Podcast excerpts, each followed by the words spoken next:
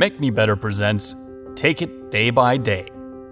If you think of all the plans you have for the future, it can feel overwhelming. Any big project requires dozens or hundreds of tasks, weeks or months of work, and that might not be easy to imagine. We tend to overwhelm ourselves when we think about the future because it all seems so big.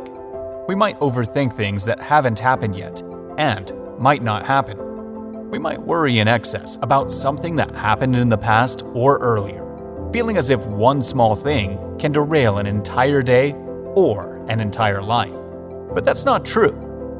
Focus on the present instead. Do what you need to do today and let the other things happen in their own time. Take it day by day. Today was bad, perhaps. But tomorrow on its own terms will be better. Yesterday you had a bad day, but today you can have a better experience if you don't let that sour you. When you worry too much about things that have yet to come or those that have happened, you can't focus on the present. You can't enjoy it. You can't live it. Take it a day at a time. If you have a large project, take it a day at a time. Do what you can today, but don't worry about all of it now. Just focus on the task at hand and how you will resolve it. If you are concerned about something yet to happen, ask yourself whether there is something you can do today to improve the situation. If you can, do it. If you can't, let it go. You can always worry about things as they happen.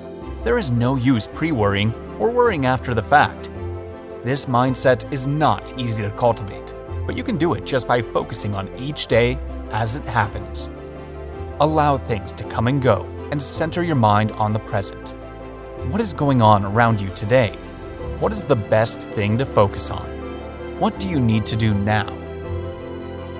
Sometimes you just need to plan for the future or consider the past. Just don't do it all the time. Don't let your mind constantly wander elsewhere. Keep it grounded in the here and now.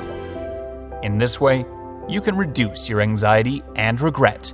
You can enjoy more your daily life and focus your efforts where they will truly make a difference.